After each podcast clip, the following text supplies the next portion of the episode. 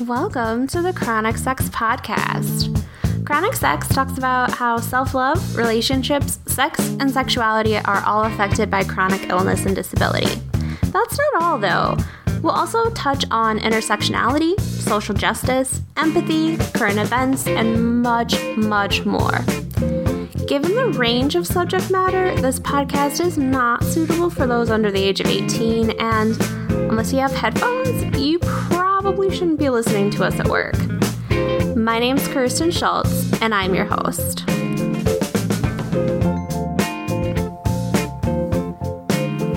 Happy Thursday, my lovelies. Um, I didn't really have a podcast topic planned today, but have noticed that um, I haven't always talked about as many things on here as I have on Twitter, um, which the username is Chronic Sex Chat. Um, and it just made me realize that there's been a couple things going on on Twitter that I would like to share with y'all. Um, first things first, because the second thing is really involved and long. Um, the the first thing is I've been having a lot of new guest posts going up on the site chronicsex.org, and um, planning on having some more people on the podcast to talk about what they do around sex and sexuality, which is really exciting. Mm, coffee. Um, there's a really great piece right now up about um, how to handle erectile dysfunction. There's another around how BDSM helps uh, someone manage their uh, ADHD symptoms and talking about consent with people with intellectual disabilities, etc. Like, really fantastic stuff on the site. So please go check that out. The second thing is I kind of caused a kerfuffle on Twitter um, at the beginning of the month there was a sex toy company that um, has engaged in some really uncool practices lately. And it's really a shame because their products are great. Um, from the outside, if you're not looking into everything, the company seems like it's good. And like the CEO has given uh, presentations at conferences and uh, to other companies about how to own your fuck ups and um, to bloggers to call out problems. But, you know, when it gets to be that they have a problem, they're not addressing it correctly. So, over Labor Day weekend, uh, Tantus, T A N T U S, um, was running some ads that were really weird, like burgers full of dildos or like there was one that was like a hot dog and it was like, put me inside you. And it was like, I mean, look, if that's people's taste and humor, that's fine. But also, like, kind of general things for sex companies, like sex toy companies, is to not make those ads your norm and also not make the coupon codes that go along with them, things like cockburger. Like, these are just things you don't do if you want people to take you seriously in the sex ed world. I'm going to apologize because I've got a giant cup of coffee and a giant cup of water here. So if you hear me sloshing, it's uh, to wake me up. but um, yeah, so this was all over Labor Day weekend. And I made a thread about how at Woodhull's Sexual Freedom Summit in 2017, um, the CEO of the company, um, Metis Black, engaged in some really gaslighting behaviors towards those of us who were disabled and had taken issue with a lot of things at the conference. Um, and then she blocked a bunch of us so that we couldn't engage in conversations, which is really unfortunate. Um, I had been an affiliate of Tantus up until that point. They were the first company that I signed up to be an affiliate for. because of their track record in the community. And um, after this whole episode, I was at the airport waiting to come home from the summit and, um, you know, sent off my note about I'm not going to be an affiliate anymore. Like, take all my information out of your system. Um, this is why, blah, blah, blah.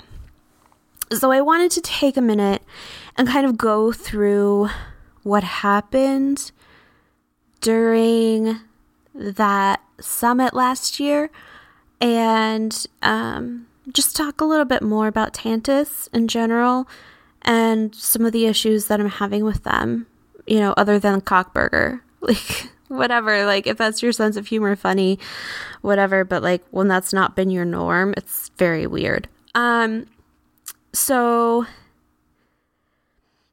so, uh, I'm, I'm feeling a little nervous and I'm not entirely awake, even though I've been up for three hours. You know, chronic illness life. But uh, on the last day of the summit in 2017, um, a, a very prominent reproductive rights advocate got up and was discussing kind of their journey through childhood and adulthood and becoming a reproductive rights activist. And she talked about a sibling who was sterilized because they, you know, quote unquote, clearly wouldn't be able to make adequate sexual decisions on their own because of their disability. And the way that this was addressed made it seem like the person speaking was happy with that, was um, okay with that decision being made even though she was young, would not have had any influence on the decision. Um, it appeared to many people who were disabled in the audience and not disabled that uh, this was awkward and that it wasn't necessarily um, a rebuking of kind of eugenics ideas and sterilization, and it was really upsetting. I I don't even have the words to express how frustrating it was. Um, and that this person's organization hasn't addressed it at all and they don't mention um, disability on their site at all, despite the fact that the, the founder of this organization has this tie in, um, it's not there. And they need to do better. They have to do better. Um, but when a few of us were like, what the fuck? Metis, um, you know, stepped in to engage in some gaslighting. Like, oh, you're just not understanding what she's saying. Oh, like, you're making this a big deal and it's not um, which was unfortunate, especially because at the time, not only was Metis, and, and she still is the the CEO, president, whatever of Tantus, um, she was also on the Woodhull board, um, which I then later pointed out was a conflict of interest because you can't have this sex toy company sponsoring the conference and have the president of the sex toy company on your board. That's not okay. Um, but it, it did not go over well. And as I said, Metis took steps to block us so that we couldn't engage in conversations. We, um, those of us who spoke up about this and other issues at the conference around disability led to the creation of an accessibility panel for this this current year's summit that happened a month ago.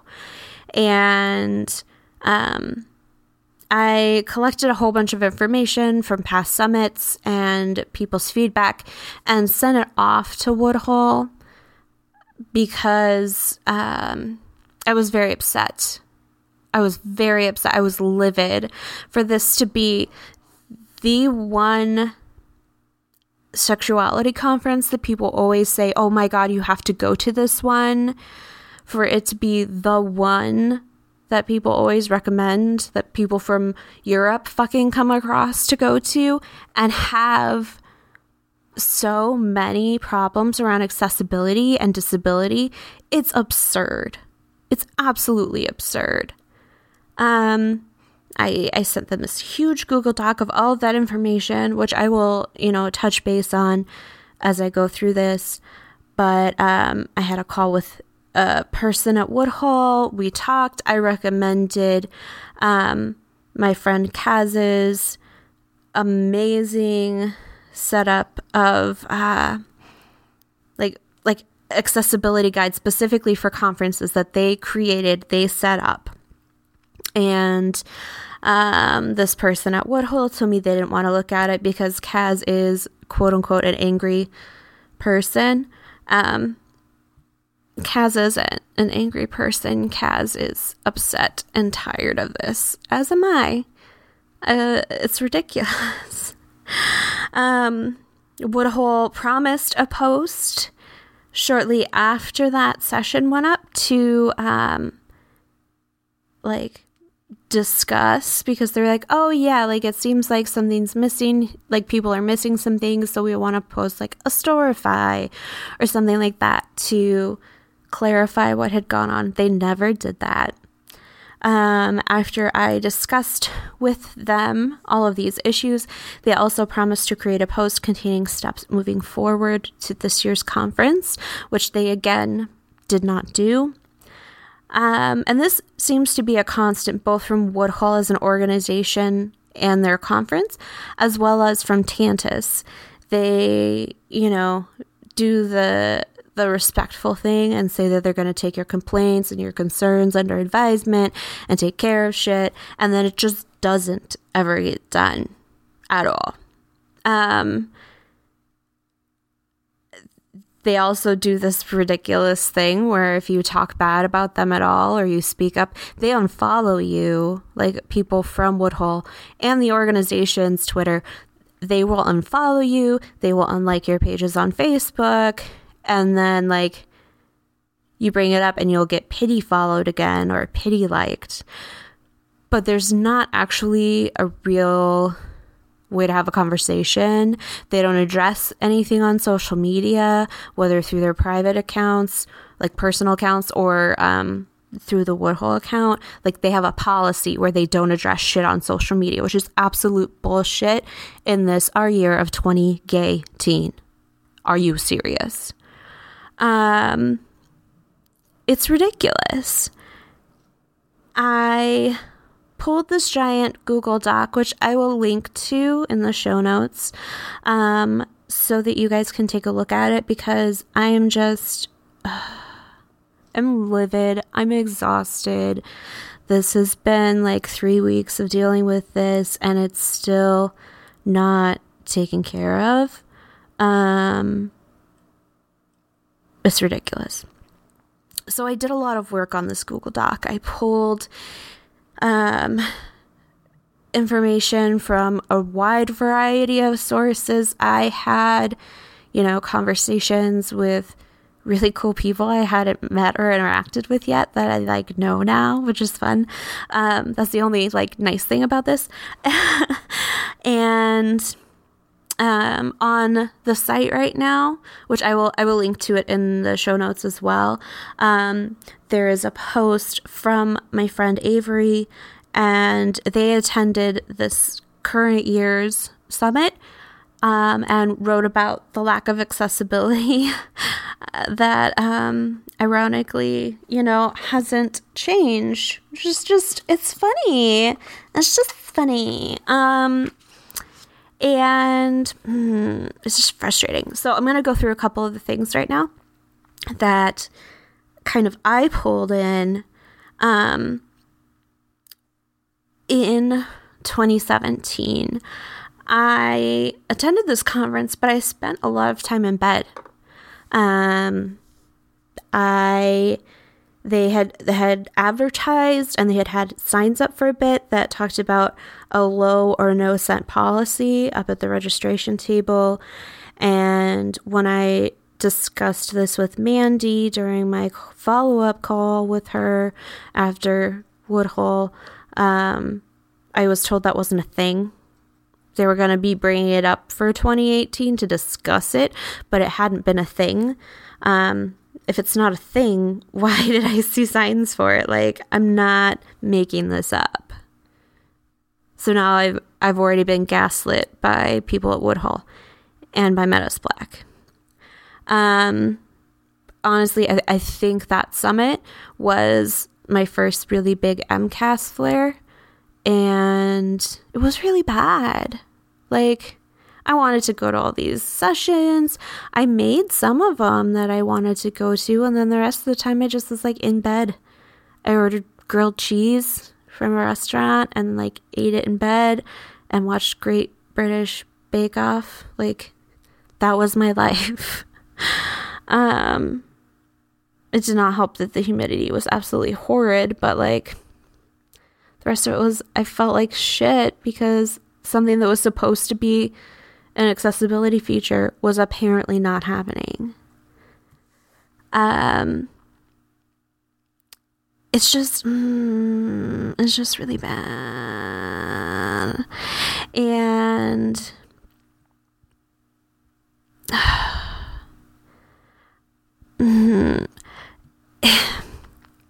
I'm just trying to find the words. It's very upsetting. Um, I am going to read some tweets that I will link to um, from 2017, but uh, I just, you know, you just need to know that this is upsetting and it's going to be upsetting. So these are tweets from my friend Kaz. Um, a person at Summit during this Family Matters Roundtable told the room they had their quote unquote severely disabled sister institutionalized and sterilized. No one visibly reacted to this horrifying ant- anecdote. Sorry. Person said their sister was quote unquote incapable of consent. Sterilization doesn't prevent rape, and if she can't consent to sex, she definitely didn't consent to sterilization. Why are so many of us not concerned with stuff like consent, access, well being, and pleasure when it comes to disabled people? And it's really unfortunate because this is a continual issue. And I wrote this current thread I'm going to read after leaving Woodhull. Um, but it kind of goes through some of the things I was feeling at the time.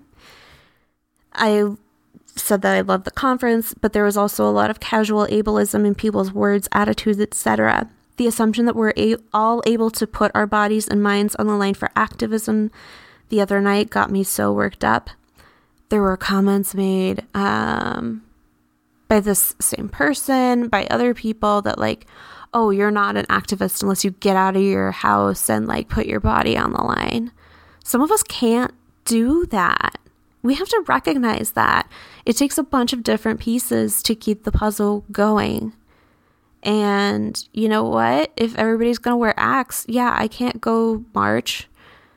If it's a really bad day for me, I can't go march. What I can do is boost people's words and make donations when I'm able, etc. Like that is still valid activism. So annoying. Um, people wore very strongly scented perfumes and deodorants, which set off those of us with migraines and other conditions. A reaction led me to miss everything from lunch the day before on. So I missed like a whole day of the conference as a community, people need to do better about accessibility and compassion for those of us who are disabled. Like I said, I loved it, but it also didn't bode well for a cost benefit analysis re returning next year if I was ill the whole time. I'm very grateful I didn't attend this specific Family Matters roundtable session because I would have gone completely off on whoever decided sterilization was okay. Disabled people need sexual autonomy. Many of us, disabled peeps in sex ed, we do it exactly because of assholes sterilizing us without consent, etc. We need to highlight that casually discussing eliminating sexual freedom from our people is not the goal of this summit. Why is it okay to discuss sterilizing those of us who are disabled? Why are people in this session okay with this? Did no one say, excuse the shit out of me to these comments? No allies or accomplices to stand up for us? Why is it okay for us at a sexual and social justice conference to shit on the sexual rights of a group of very oppressed people? I hope that Woodhull takes note of those of us with disabilities that we are watching, attending, and very cheesed off. I also hope there are more disabled people involved in future years who can highlight the problematicness for them. I don't think that's a word. It's fine. Um, work on eliminating your ableist language so you're not fucking us disabled people over. Stop or start calling this out when you see it. I don't care if Air Cheeto was there speaking, call it out. Stop wearing things that make spaces inaccessible. Stop acting acting in ways that make spaces hard for us to be in. And stop pretending we should worship the ground our elders walk on because they perpetuate ableist bullshit in our spaces. And so Metis again comes into my mentions. Oh, it came up again today, but it was context to the era the decisions were made. Like, this person asked others about how it may not be done. The context matters, but but when somebody is speaking as like a reproductive justice activist, you have to make sure that you're saying, no, this is bullshit. This shouldn't have happened. You shouldn't be speaking as though um, you endorse that. The other problem was all of these elders were supposed to be respecting made very problematic ableist comments throughout the conference. It was so sad to see it. I'm feeling, or what, what I was seeing at the time was those of us who are disabled feeling very uncomfortable with these things that shouldn't be happening at Woodhull. Um, and it's it's really upsetting. Um, and that doesn't even come close to addressing the racism that went on last year. Um, Geoffrey Stone, who's a legal scholar and author, delivered a keynote address. Um, and it was like a short version of his book entitled Sex and the Constitution. And mm, I'll put a link to this really great post in the show notes because as a white person, I don't feel like I can speak to this the right way.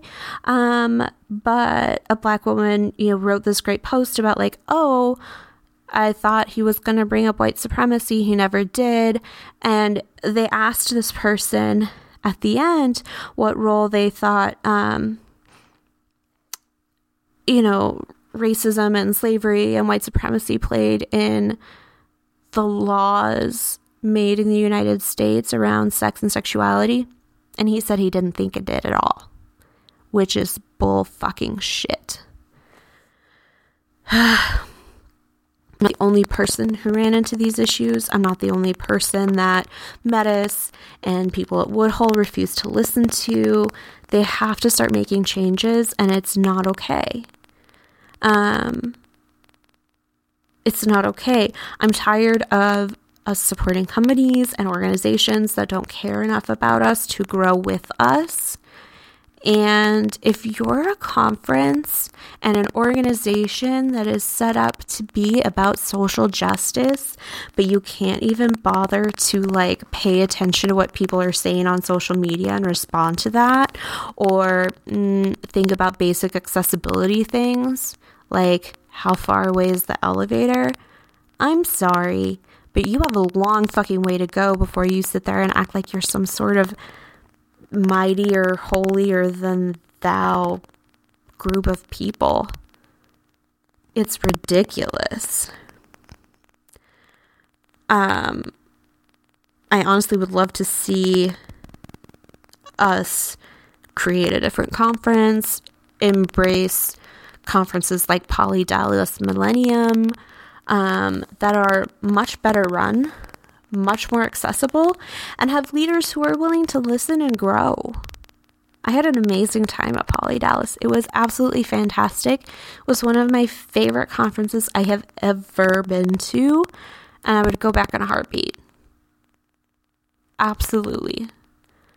Um, so Metis took time after that thread to uh, turn her Twitter account to private to then post a response that um that was bad. Like you put your shit on private and then you post a response to shit. Like that's not okay. It's not okay. Um she also accuses me of blocking her, which I never did. Again. Um so so here are her words from this apology, quote unquote, or, or this explanation, not even apology. We're not even to that part yet. Um, and this is from the 5th of September. I got called out for defending a woman of color, a woman who founded SisterSong, a person of color, sexual rights warrior, when she told her story on the history of POC and sexual rights, or more precisely, the lack thereof. This woman told her tale, which included rape, incest, no one mentioned, teenage pregnancy, and included her family's decision to sterilize her institutionalized sister, a decision that was probably made as she was a child, that she explained was coached by doctors. It was a painful example of how POC were treated, but someone not POC heard it that she was for eugenics of those disabled, and when I wrote I didn't hear it that way, they attacked me. I have two years later been tagged with that cruel piece of misinformation, one that was retweeted over and over. It took them two years to misrepresent this. Again, it was 13 months, just by the way. um, and to get it traction. Response is futile. I'm actually blocked by them. Again, not true. I sit on my hands and reset my settings. I've blocked no one. Mm-hmm. Unfriended, yes. Reset settings, yes. Responded to them, hell no. The woman's name I used my privilege to defend at Woodhull was Loretta Ross. Google her, look for her books. I have no regrets. She is amazing and has done heroic social justice work. She spoke elegantly about call ins versus call outs. If you don't know what a call in is, it's the technique developed during the civil rights fight. It facilitates change. If you wanted facts, you'd have DM'd me, called me in. I learned a lot here. This was not restorative justice. I'm accused, or I was accused of so much by so many, mostly by likes and retweets. I will not be accessible in the future, but this was my biggest takeaway, or this is yeah, this was my biggest takeaway. Those of you who have issue with Loretta Ross, I pity you. So, uh, I just it's it's been like 3 weeks and I'm still pissed. I'm still pissed. Um yes, Loretta Ross was the person who said these things. Um, yes, she and others from Sister Song were really ableist during the conference, and it was very upsetting. Um, yes, it's an issue. Yes, we need to address it. Um, while I'm upset at them perpetuating ableism and that needs to change, I can also understand it a bit, but Metis continuing to be on some bullshit I can't excuse. People were actively upset about this talk um, about the lack of potential triggers shared when incest was brought up, when rape was brought up. There were people that left the room because they didn't know that that was going to be talked about in that way um, or mentioned at all, and it was really alarming to them. It was not an accessible space um, how things were stated was bothersome to say the least. Trigger warnings should not be optional at a sexuality conference, and yet this happened several times there. Um, there was a point where, in a, a, a session, they showed a videotape of like abuse survivors talking very detailed about their abuse with like bruises and marks on them. That was not mentioned at fucking all. Um, there were a lot of people that had to leave that room that were triggered or dissociated and like don't remember the rest of you know that day. It's absolutely fucking ridiculous.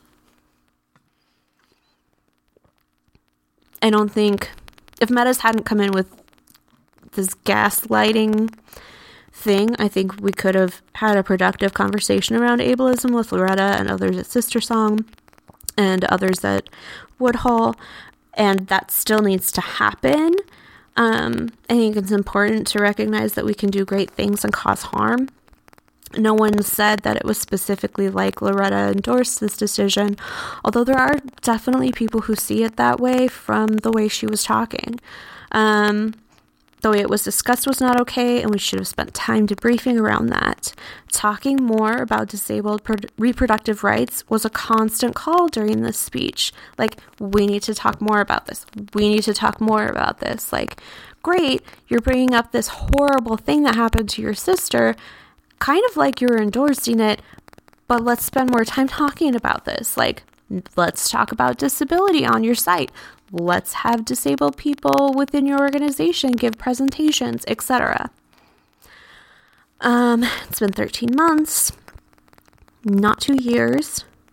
I find it interesting that Metis wanted Collins for herself, but in the past, she's asked for bloggers and sex educators to call out problems publicly, to hold organizations and people accountable. But here she was avoiding that same accountability.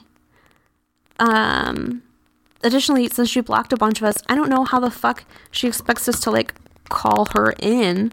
What are we supposed to do? Force friends to do that emotional labor for us? I don't know. That seems real shitty. I'm not going to put someone in that place. Callouts can be the start of restorative justice work, too but that's only if the offending party responds as an adult should, engages in discourse with people instead of hiding away and avoiding doing the work. This is not the first time this year that we've seen this within sex ed circles or the general sex industry. To act like and say that if you wanted facts, you would have DM'd me is also calling me and other people who had a problem with ableism and gaslighting during this talk liars.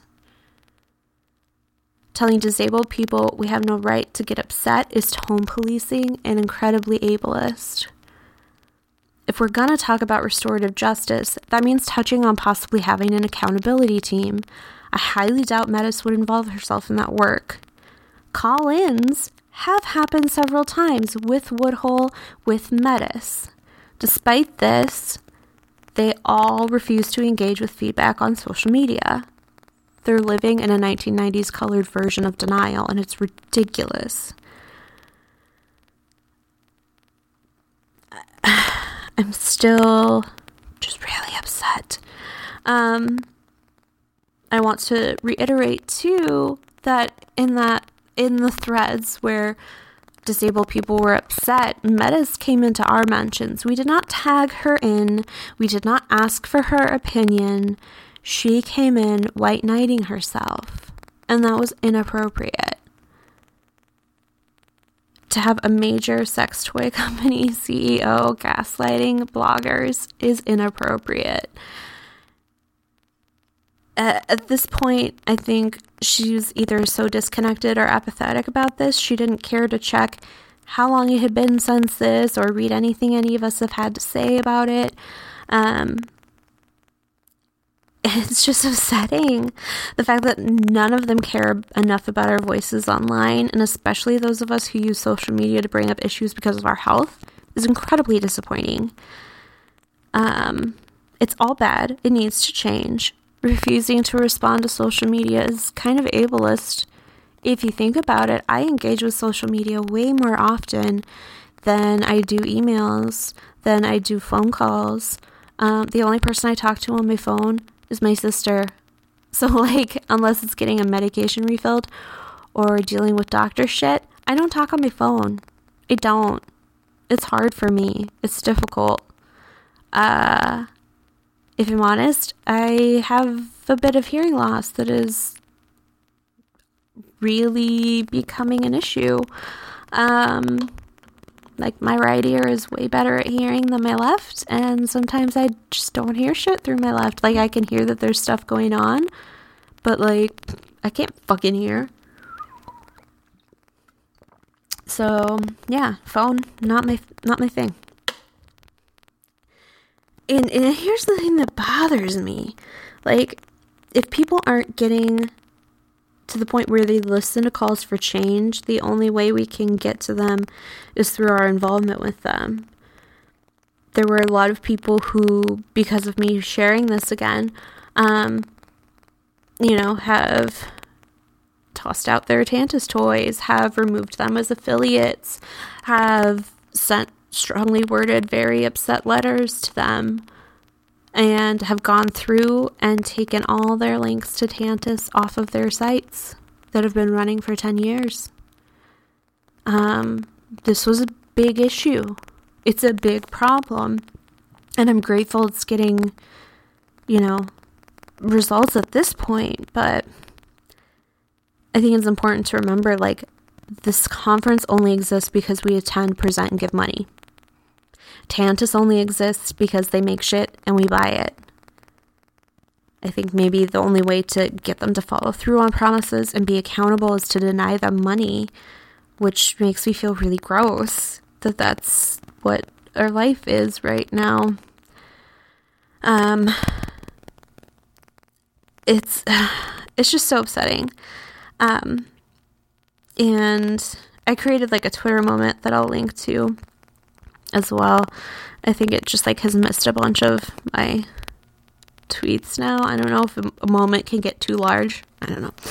Um and other other people on Twitter brought up like, "Oh, like here's a direct quote from 2016 when Metis gave a presentation about how to address things on social media." And she literally says, "You recognize your fuck ups and you address them." Um and that's not what happened uh, in this case. And here's the other thing, and I'm really grateful that Erica Lene brought this up. Supporting the Loretta work and standing up for disabled people hurt by her words are not mutually excu- exclusive. Um, as I said a couple minutes ago, right? Good people who do great things can also do shitty things. And it's okay to hold those plurals in one person. It's not okay to go, oh, but they did such great work, I can't call them out. That's how you get Harvey Weinsteins. That's how you get all of these fucking creepy assholes and horrible people doing these things. Because you don't call them out on it. And I'm tired of being quiet. It's upsetting. Um, it's also incredibly upsetting that we didn't have these conversations about racial racial issues, um, not only at this conference but elsewhere. We're not having these conversations about many things that we need to be talking about. Um, and, and the funny thing about this is like this all just came up for me because they something happened where they don't have a great social media person anymore. And so they've been posting those gross cockburger ads, right? And then they'll take it down as soon as someone's like, oh, that's kind of gross. And then they don't address the comments from people who, like, are affiliated with them. Like, if I was an affiliate or if they were one of my affiliates and I said, hey, that's gross, they take it down, but they don't respond. Um, and then they were posting the ads with like someone else's affiliate code too, which is not okay. And they've been around to like boost their own shit and retweet people who like their shit, but they won't address problems. It's a deliberate non response and it's not okay. Um, it's just absolutely ridiculous that companies are acting like this. Um, also has a really, really long line of, or really bad habit of treating their workers like shit. Like absolute shit. Firing them for no reason, um, treating them like garbage. And so they have a lot of turnover within the administrative side. And then, like, it sucks because then people don't feel like they have a real connection over there except for Metis. And when Metis is being a shithead, like, what do you do? You know what I mean? Um, it's just, it's just really hard. I think one of the things that really bothers me too is people are like, oh, like let's let's replace Tantus with something else, and no, um, as my friend Taylor said, like we don't need like a smaller collection of great companies who are going to repeat this conversation later. Let's flood the markets with small makers and saturate it with good indie folk. And I love that. Like, let's boost and lift up organizations like Funk It Toys that are like made by one of us and promoted by us, and it's naturally from our community. And Kenton is really good at listening to feedback. Like, he's amazing. Um, it's really upsetting too that we see. I Kaz looked up um, Woodhull's financial information, and it doesn't look good. Uh, it's not going the direction it should be, which is not great. Um, I'll, I'll link to that too. It's a you have to download them. They're PDFs, so they won't work with um, screen readers. Just FYI, and they are a little confusing at first, but like it takes a minute. Um, and I really appreciated to Kelly Shibari um, chimed in on it and shared her thoughts, and I thought they were really important. So I'd like to share them with you too. Um, because they're just, uh, she's so smart and wonderful. Um, here's the thing we're all human. We all make mistakes, but doubling down on your mistakes and not issuing a public apology, followed by a publicly announced action plan to correct those mistakes, is not how things should go. Issuing a statement from behind an account that's blocked people who are most offended is not how things should go. There's a place for redemption here. I hope Tantus makes the right decision despite their track record. Don't be another Lelo, you know? Don't be that company that had become so concerned with the bottom line they shun the very people who've been singing your praises. This has been my overall feeling about sexuality conferences in general. At best, it's a way for new educators and salespeople to connect with manufacturers and already established educators in that space. At worst, it's an elitist circle jerk of quote unquote educators messing with ethics. There's no real vetting process other than social media reach and superficial popularity. It's a capitalist move, a means for a conference to attract paying attendees. But the, those attendees are often already in the same space as speakers, just not as commercially viable yet. Trust me, as the older quote unquote educators retire or otherwise moved on, the conferences are quote unquote offering speaker opportunities to quote unquote up and coming speakers. Again, not paying them, not even offering a hotel room or stipend or anything. You're being groomed. By appealing to this basic desire to feel included, conferences make it a business of stroking egos to get people to pay to attend just so they can say they spoke at this event. A conference that rarely has the mainstream public attending.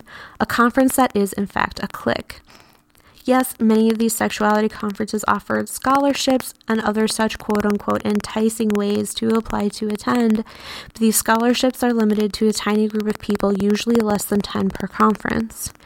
That means you're being offered free tickets to attend a conference which controls the price, as in it doesn't affect a conference's bottom line in the slightest to give anyone free passes to an event you weren't going to be able to attend anyway due to cost. Um, you know, she kind of goes on into hotel room block stuff. And I think it's really important too. Kelly has um, really good background um, with Woodhull to kind of show how bad they are. she um, did press release writing for them for a year for free, and she was happy to do it. Um, they asked her to be a board member, and she was like, "Oh, okay, like that'd be cool." And it was like a big re- ego stroke, she says. The interviews were nice. Then, along with official approval, I was told my requirements as a board member, which included payment, which most boards require people to pay in. Um, the local arthritis foundation wanted me on the board for a while. They wanted me to give them $2,000. I don't know who just has $2,000 to be able to give an organization. Uh, not my ass. um, it's just like ridiculous. There's no way that being on a board should be that important that, like, we're making people pay. Like, let the people who want to do the work be on the board. If someone wants to pay to make a donation, cool, but don't force someone to do it. Um, the foundation does good work. Okay, like, but the summit specifically, as Kelly talks about, like, is a problem and it's an issue. Like, it's still an accessibility issue because like okay so where are all the disabled people on your board then if we don't have money? Where are all the people of color on your board then if we don't have money? Like what is going to happen is you're going to get an echo chamber on your board. Uh we we have to keep pressure on woodhull. It's really unfortunate at this point um Metis shared an apology.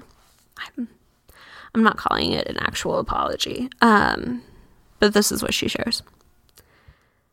Mm, okay.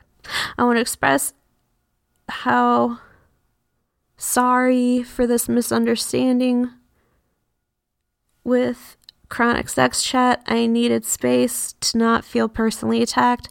Someone reached out, thank you, and gave me constructive criticism, and I realized I owe Chronic an apology.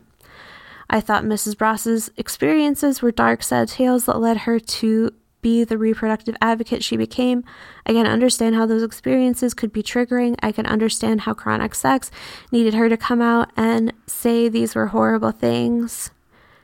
The realities of eugenics, both to POC and to the disabled, are never acceptable. I fully apologize for the pain it caused anyone and everyone, especially chronic sex.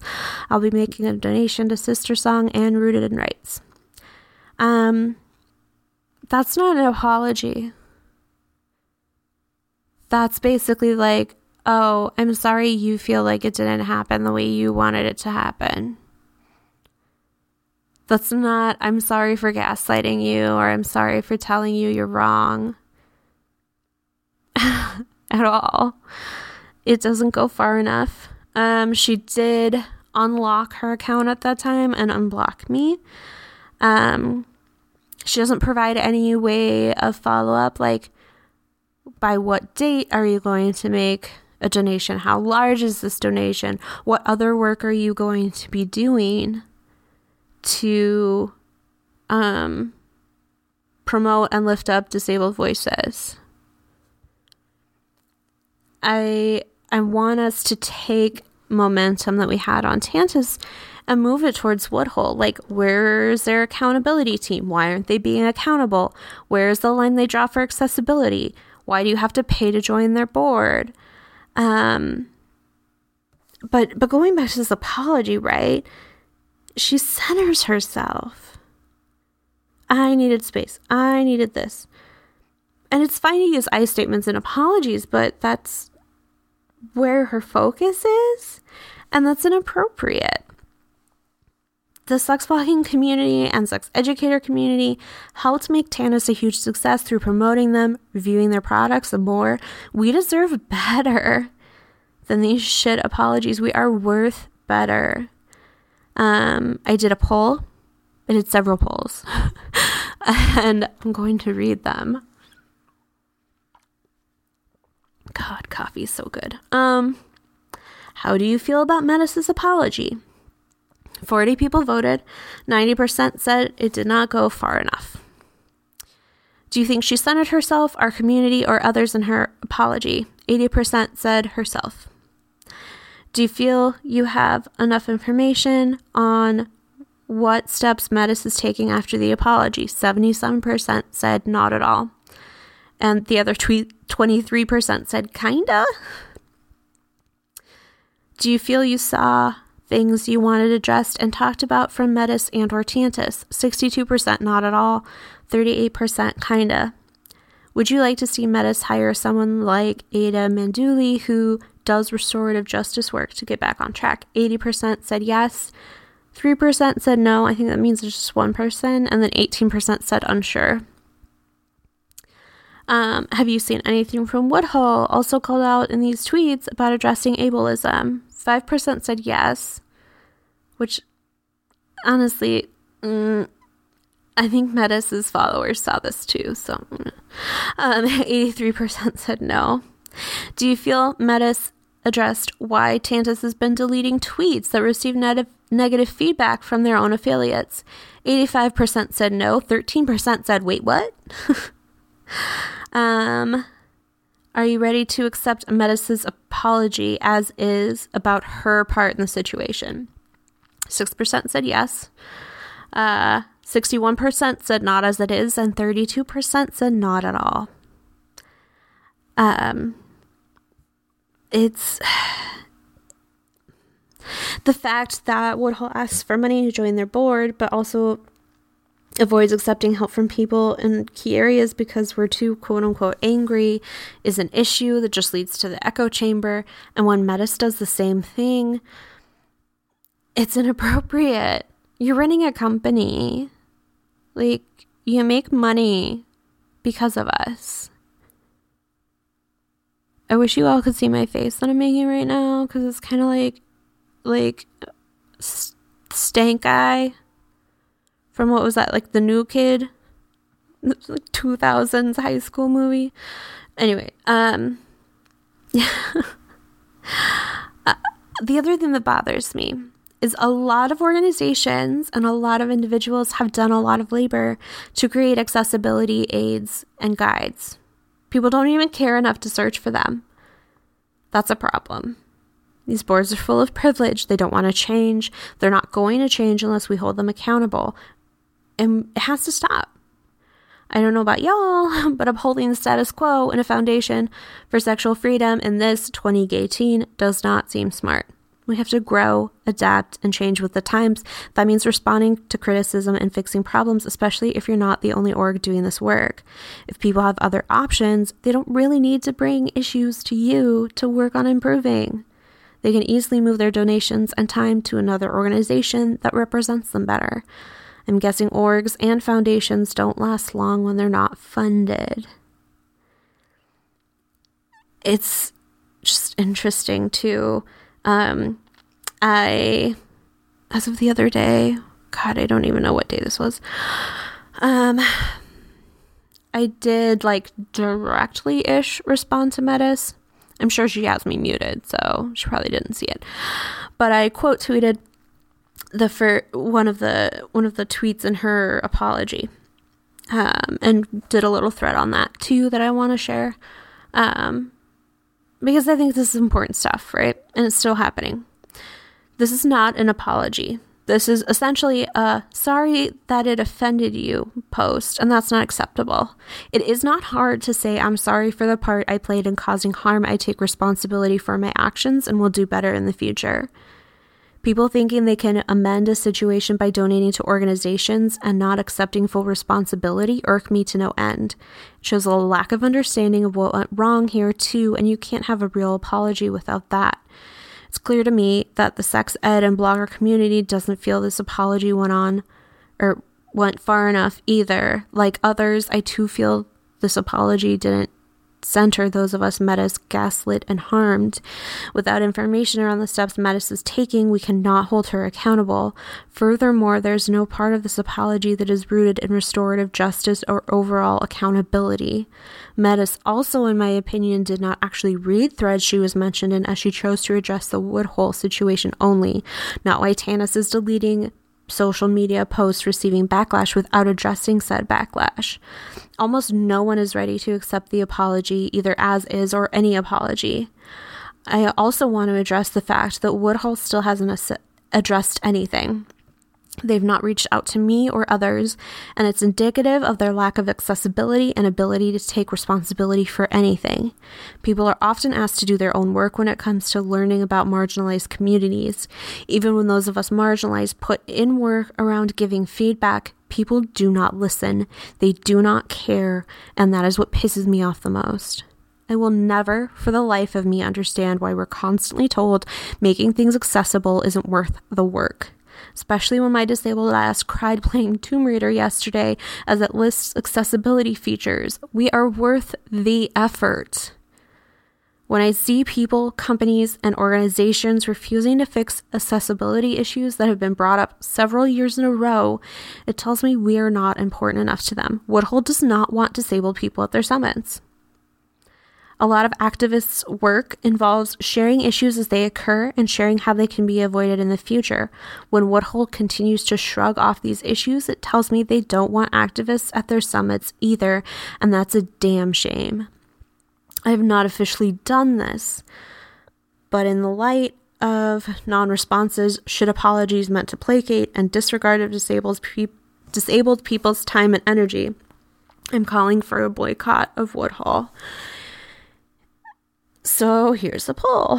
Would you stand with disabled people to boycott Woodhull until they make serious changes around accessibility and handling feedback? 74% said yes. 21% said unsure. One person said no, but I know that they're working behind the scenes to try to make it better. Um, but that's what's gone on lately with these people. Um, there's still no response from Woodhull. The accountability, like, task force that they set up after my call with them, I feel was only done to placate those of us who were like, hey, this is an issue. Um, you know, I sent them that Google Doc, I sent them information. I made myself very available to answer questions and to talk more about things. Um, and that didn't happen.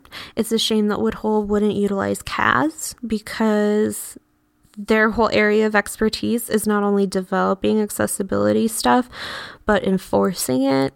And you can't, like, it's great to say you had an accessibility task force, but if there's no way for people to, like, send a text to a phone that says, hey, like, there's somebody wearing axe in this session or something like there's no way to actually make it actually accessible.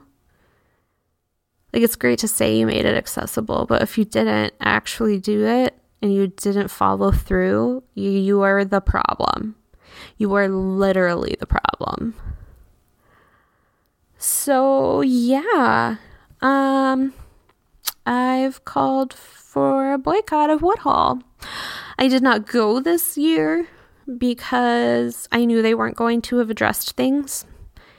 And why pay uh, a thousand dollars to go to a conference if my disabled ass is going to sit in bed and eat grilled cheese? I can do that at my house for free.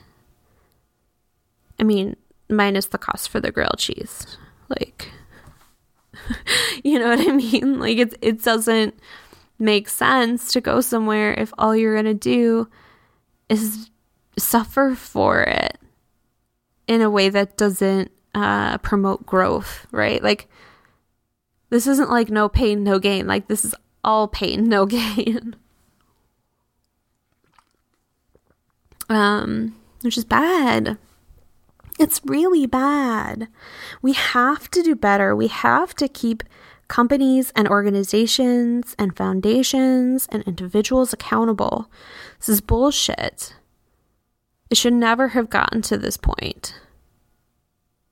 And it's really upsetting to me that it did.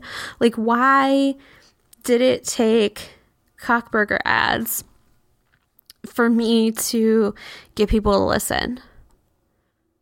I mean, I know that many of my followers didn't know me at like this time last year, but we run in the same circles, like we talk and hang out with the same people.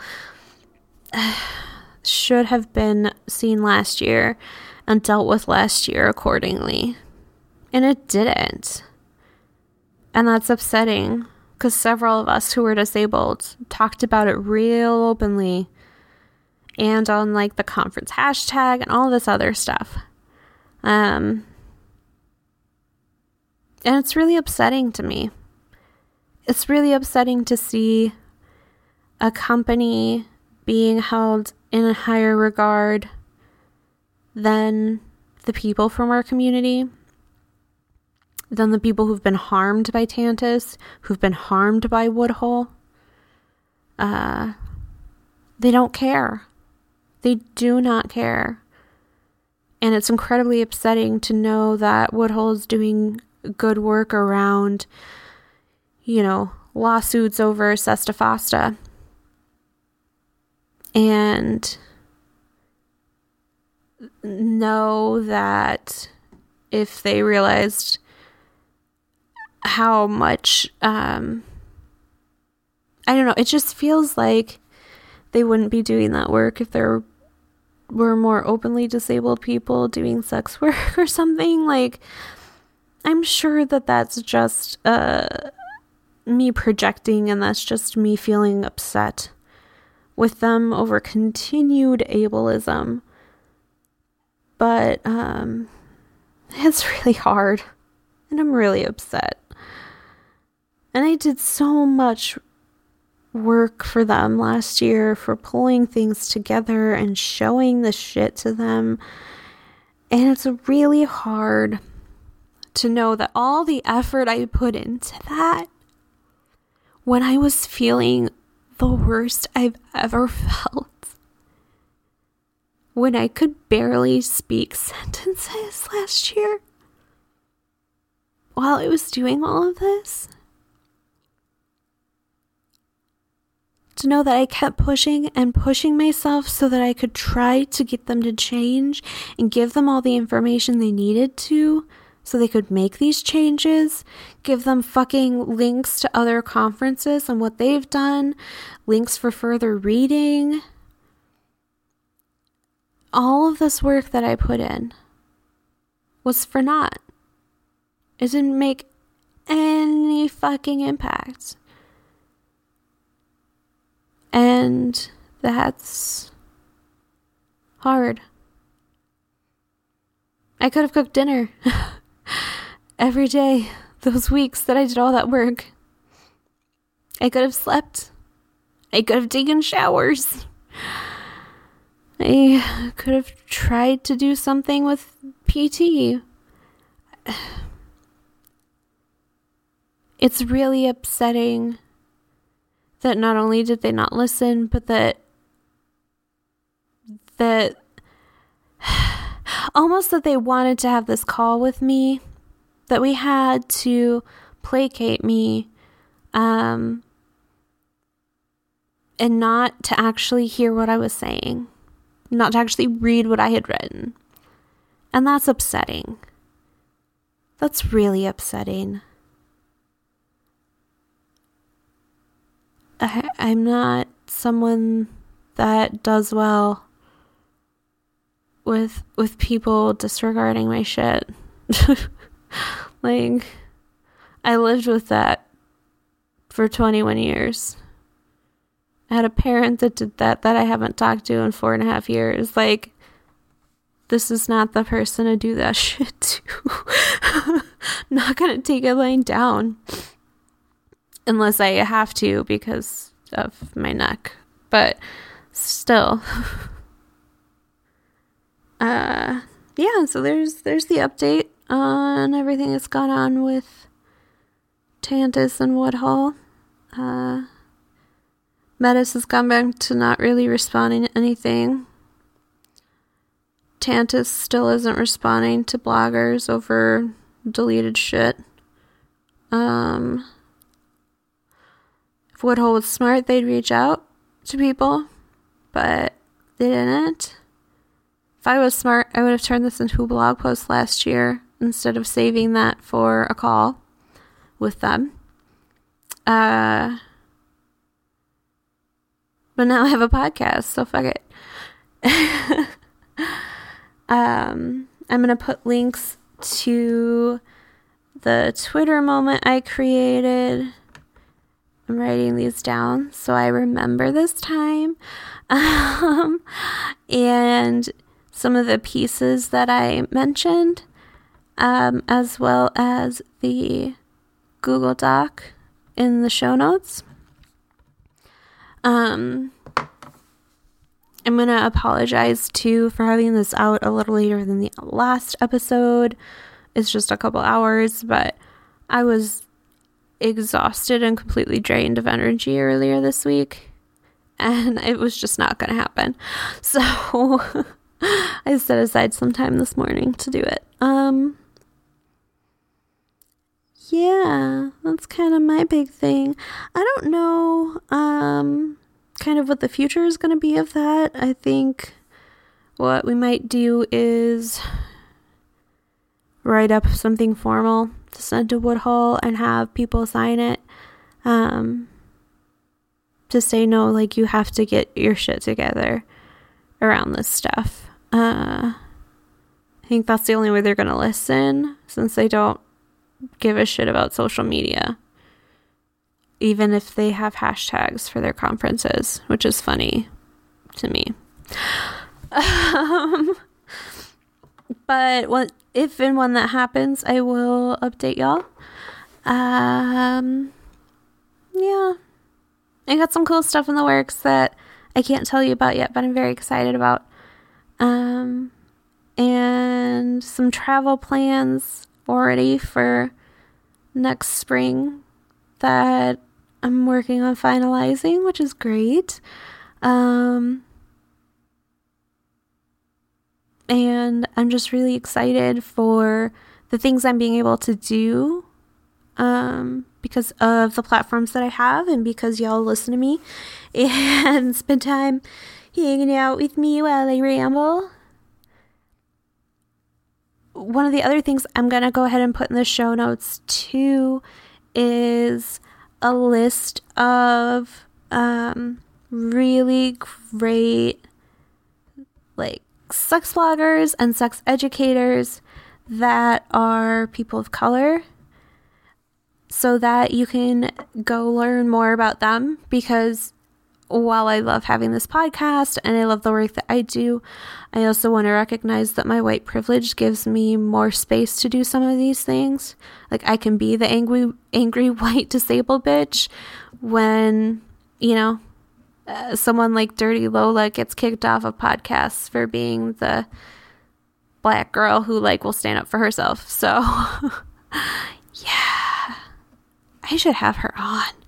Oh God, that would be the funnest. Um, more plans, but that's the big stuff this week. Uh, I will keep everyone updated on what's happening, and um, make sure to go to the site and sign up. There's like a sign up thing on the side to sign up for a newsletter because I think if I do go ahead and go with like an official petitiony type thing, to Woodhull, that would be where it goes. And so if you want to get involved with that or get updates on where I'm going and what I'm doing, um, you can either sign up there or go to Patreon if you have the ability to support the show on a monthly basis, um, because it gives me the ability to get transcripts done and take care of a lot of things that um, need to get taken care of so that this is as accessible as it can be. So, yeah, uh, I think that's most of what I have to say today, I hope. And since I'm not editing this, I hope it's been fun to listen to me say that like four times. All right. I love you guys. Chronic Sex is produced every two weeks by me, Kirsten Schultz. I use music from Poddington Bear because they're awesome. You can find show notes and more over at chronicsex.org.